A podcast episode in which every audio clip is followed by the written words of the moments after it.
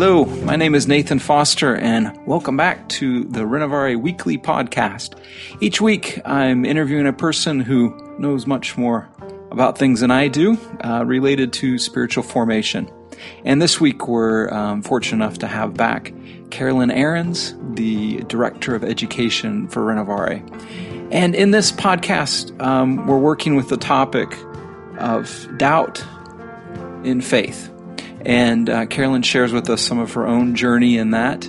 Um, and I found it quite helpful. There was a number of uh, pieces that she had to offer uh, related to how do we deal with when we doubt and, and what does that look like for us. As always, thank you for listening and uh, enjoy. Hi, Carolyn. Hey, Nathan.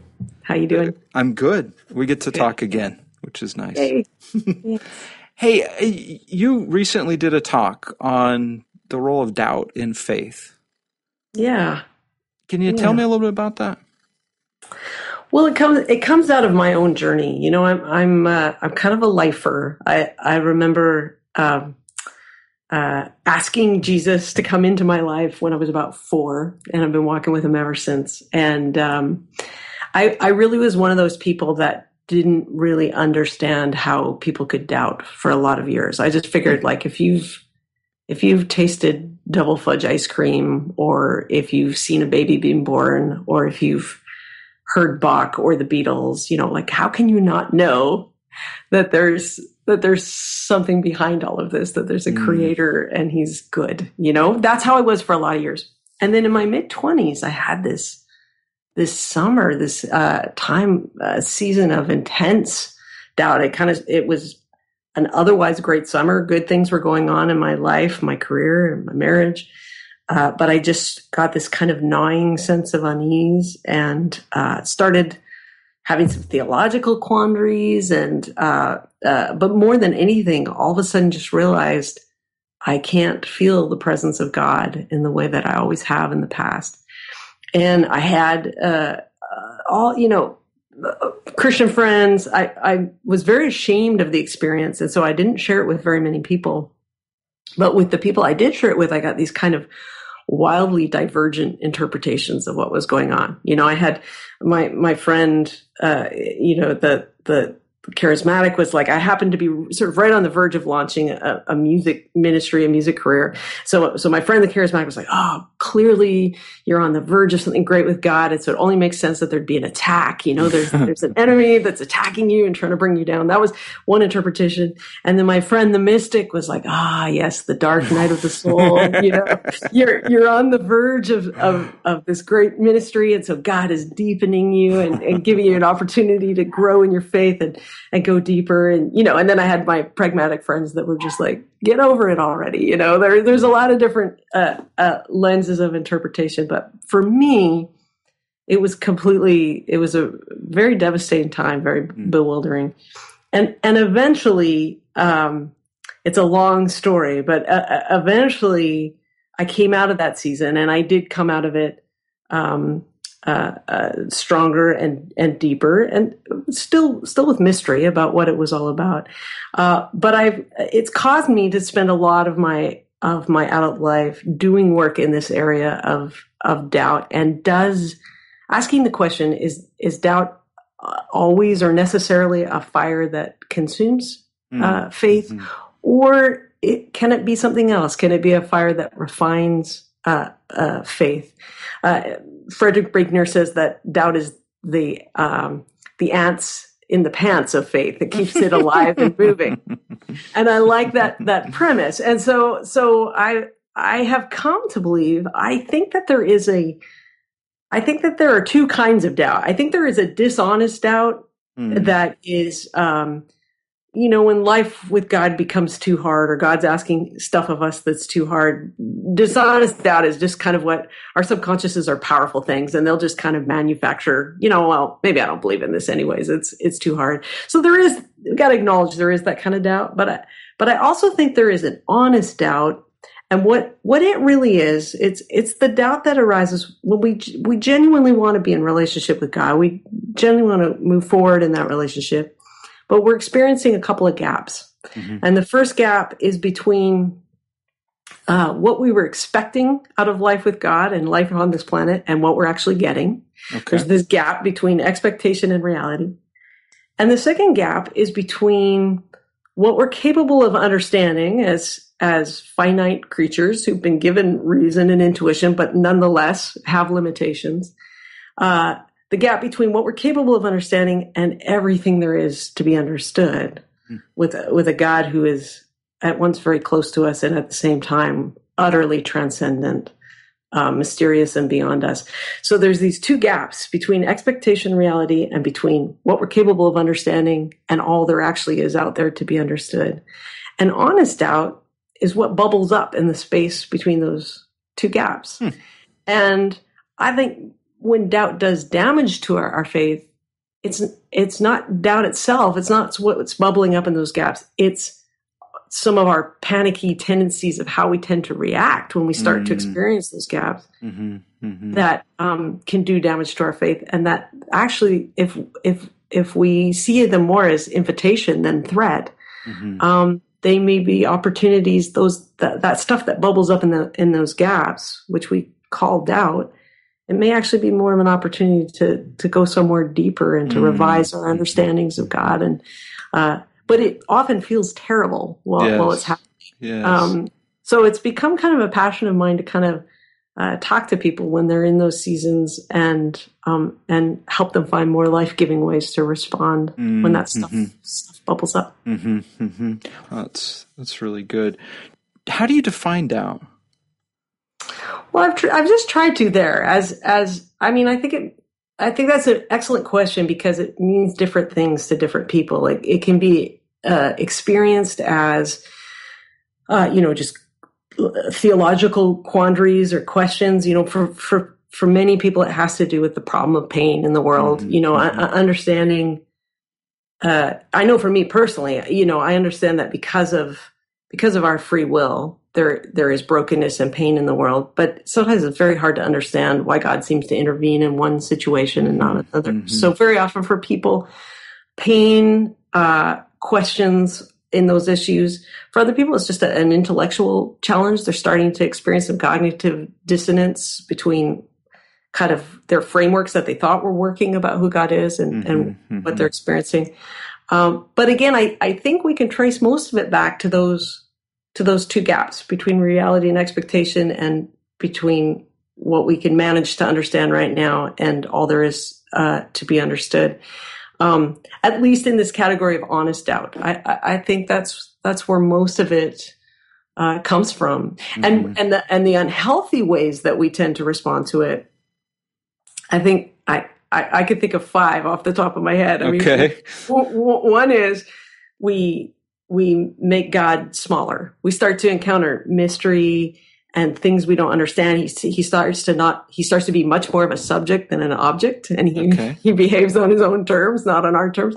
And so we think, oh, this is not manageable, and so so we make God smaller. We we put him in a box. We come up with five things we can say about him that all start with the same letter. And, and- Funny how that happens. Yeah, yeah. All the same And, letter. uh, so it makes it makes faith more manageable, but it but it's sad because it truncates um, our our you know it's a, it's we're kind of saying no to God's invitation to begin to see more and more of who He is, uh, which is very big. Um, so we make God smaller, or we make ourselves bigger. We Okay. we pretend that we have more of a handle on this than we do. Mhm. Um, we in college circles we would say we have no no epistemological humility. You know, we're not very teachable. We we act like we we really get we really get it when in fact we don't. And there's lots we still need to learn and grow. So we make we make God smaller. We make ourselves bigger. We uh, some of us um, insulate. We we find things that are going on in the culture and science and philosophy and art. We find those things uh, threatening, and so we just kind of plug our ears and we stay in our little bubbles and and stop uh, a being salt and light in the world, and b being able to learn from what God is doing in in the world.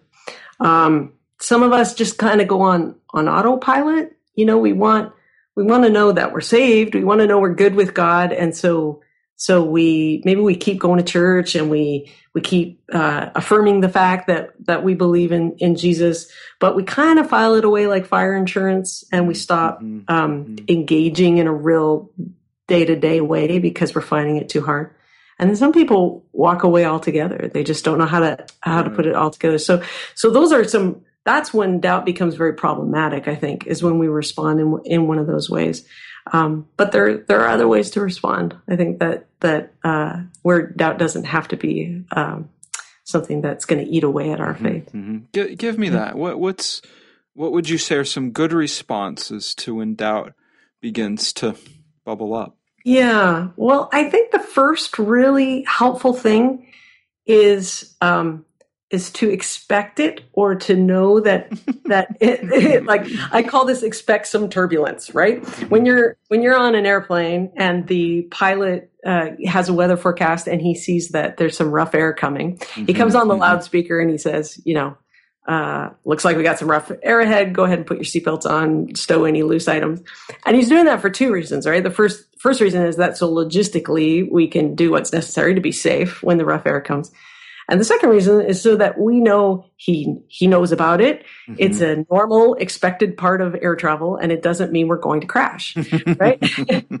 and so I think for me, if I had known, you know, my mid twenties and my first real experience of doubt, if I had known that, oh, actually, this is a well documented mm-hmm. mm-hmm. part of the journey of many faithful believers. Not all. I do want to say, I, I do think there are some mm-hmm. people who genuinely don't wrestle with doubt. And I think if we look in First Corinthians at, tw- at 12, where Paul's list- listing all the different gifts that have been given to different members of the body of Christ for the sake of the community, one of, he lists, you know, like wisdom and, and, and knowledge and all different kinds of spiritual gifts. One of the gifts he lists is actually the gift of faith, mm. which I think is really interesting. And I think he might be referring there to that, that some people in the body of Christ have been given this this gift of just like never doubt mm. faith. Mm. And they've been given it, I think, what they have to remember is they've been given it for the benefit of the whole community mm-hmm. so that mm-hmm. they could be there for those of us who have not received uh, that particular gift. And that's really important, I think, because I think people who do struggle with doubt tend to think that people who never doubt just aren't reflective thinking people. Mm-hmm. And, and mm-hmm. people who never doubt tend to think that people who, who do doubt just aren't you know, aren't they just need to stop it. you know, they just need to, they just need to um, deepen in their walk or whatever. Mm-hmm. And so, so I think it's important to know that that uh, that a not everyone is going to experience doubt, but that b if that's not if that no doubt faith isn't a specific spiritual gift you've been given, probably doubt will be a part of your journey, and that there's kind of at least two thousand years of testimony to this effect. You're in good yeah. company. yeah, exactly. People who have found that a not only doubt is a normal expected part of many people's walks with with God, but b that it it it can end up being a gift. It can end up being this invitation into something uh, deeper, even though it's often very painful um, at the time. So I think the first the first thing is to expect some turbulence, mm-hmm. especially for those of us that grew up uh, in the faith I find often uh, people who come to faith later in life, uh, not all, this isn't always the case, but often they don't struggle as much with doubt because they have such a before and after. Right. And so they remember life without you know walking with god and they were they like life better now and so so they they don't struggle with doubt as much but those of us who grew up mm-hmm. in in the faith uh, often we have to go through this process of you know we draw a certain map of our understanding of who God is and how he intersects with us, who we are. And honestly, if the map we, we drew when we were 11, if we have the same map when we're 30, 30 something's wrong, right? Sure, sure. And, and, sometimes those seasons of doubt are, are just necessary. Uh, you know, they force us to re redraw that map. Mm-hmm. So I think of C.S. Mm-hmm. Lewis saying, you know, our, our idea of God isn't a divine idea, it, it, uh, it it has to be shattered and in fact sometimes it's god that does the, the mm-hmm. shattering yes, you know so i think for yes. some of us that grow up in in the faith that's necessary so that that would be the first thing i would say is to unless you've been given that very specific first corinthians 12 gift of never doubt faith you should expect it and mm-hmm. that will that will help it certainly would have helped me if if i hadn't panicked true um uh, and and then a couple others. Um, do you want to hear a couple more? I do. Yeah. Okay. I'm going on and on. But, no, that's um, good. Uh, I think the second thing I would call um, keep up the conversation. Which Okay. and what I mean by that is, uh, it you know when you feel like your prayers and your the things that you normally do, the disciplines you normally practice, the ways your the habits you have of being uh, in intentional relationship with God, when you feel like those aren't working, for lack of a Uh-huh. better term, hmm it's very it feels v- very sort of sensible to stop doing them. Hmm but it but those seasons are the the time when you need them uh, the most. Yes.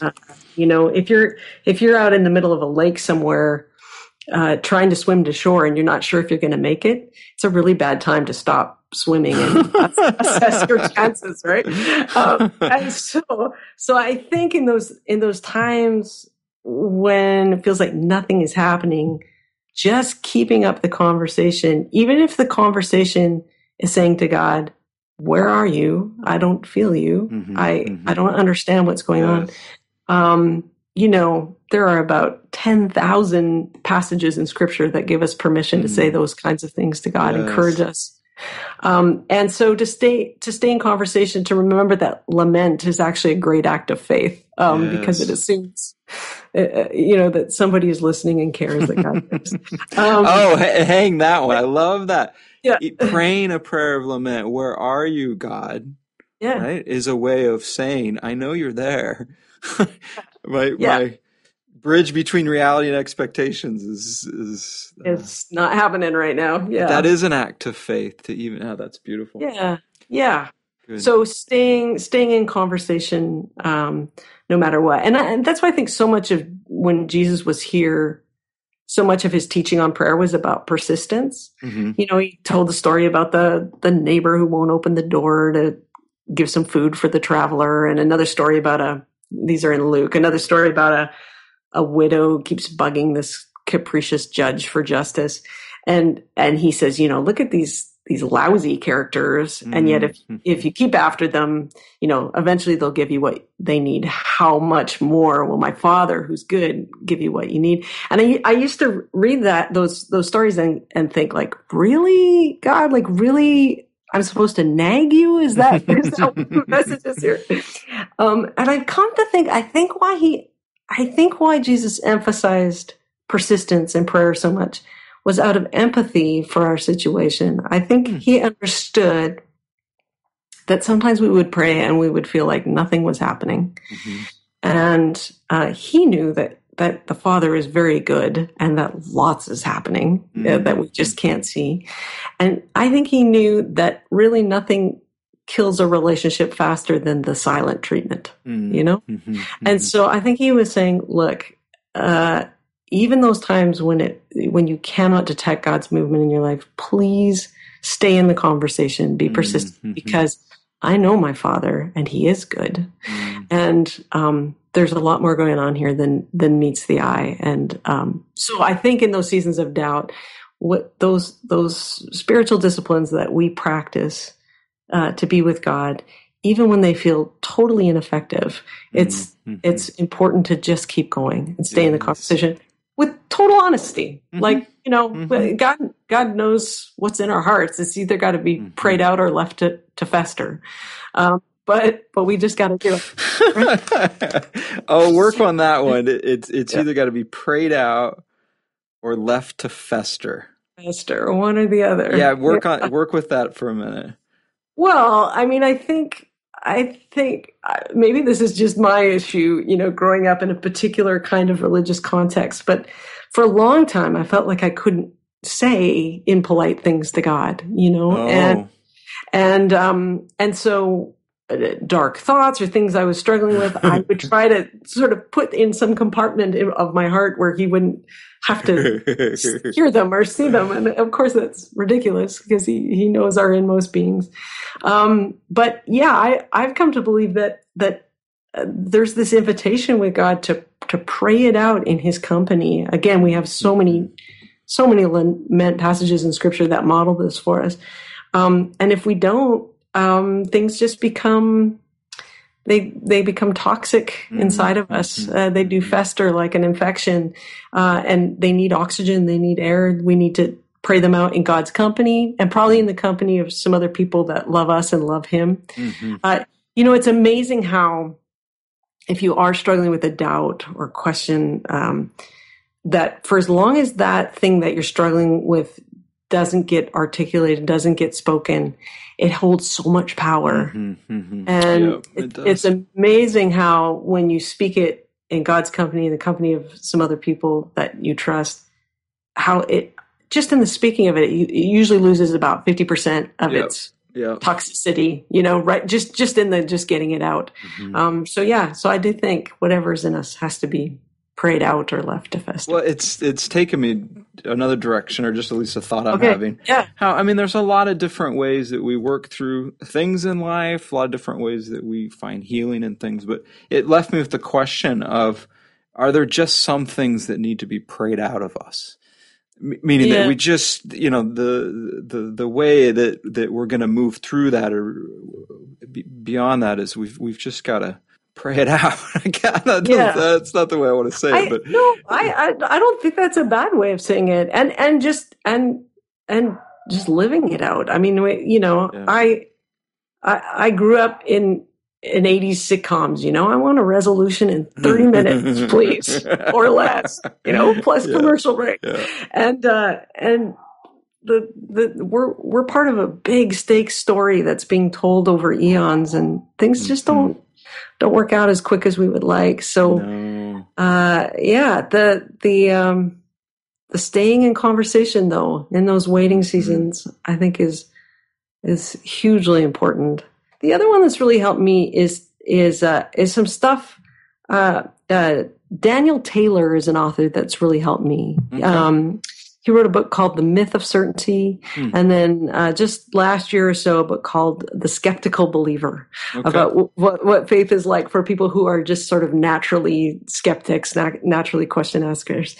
And he talks in the Skeptical Believer a lot about how important it was for him to sometimes shift the way he thought about faith, especially in seasons of doubt, from an argument to a story. Mm, and mhm. and not like a story like you know something we make up at bedtime and tell ourselves to feel better but a story like what is the story of the universe? And what's the true story of the universe? And how does my story fit into that story? Mhm, and so mhm. he started saying you know like the the test am i believing in the right things? Uh, uh, yeah cognitively they have to make sense. They I want a reasoned faith a reasonable faith but also what what does this faith ask me to live for and to love? And so sometimes i think when people get stuck when they get paralyzed in seasons of doubt if they can find one part of the story um, that they can commit to they can kind of start there you know? And Mhm. and um and uh so because i i have come to the place in life where i don't think certainty the way we we used to think about certainty when we were kind of coming out of modernism. I don't think certainty is is, is possible. Every there's always a, a question, and and in fact, when God provides, leave no room for doubt, proof of His Mm. existence, the enterprise of faith will be done because faith, Sure. faith is is the substance. You know, Mm. believing in things not yet seen, things Right, hoped right. for, right? Um, and so for me, a lot of my journey has been about learning to s- surrender certainty, which I really would kind of like to have, but not commitment. Going, Mm, okay, mhm. I'm I'm going to commit to this. I'm going to move forward to this to this invitation of life with God.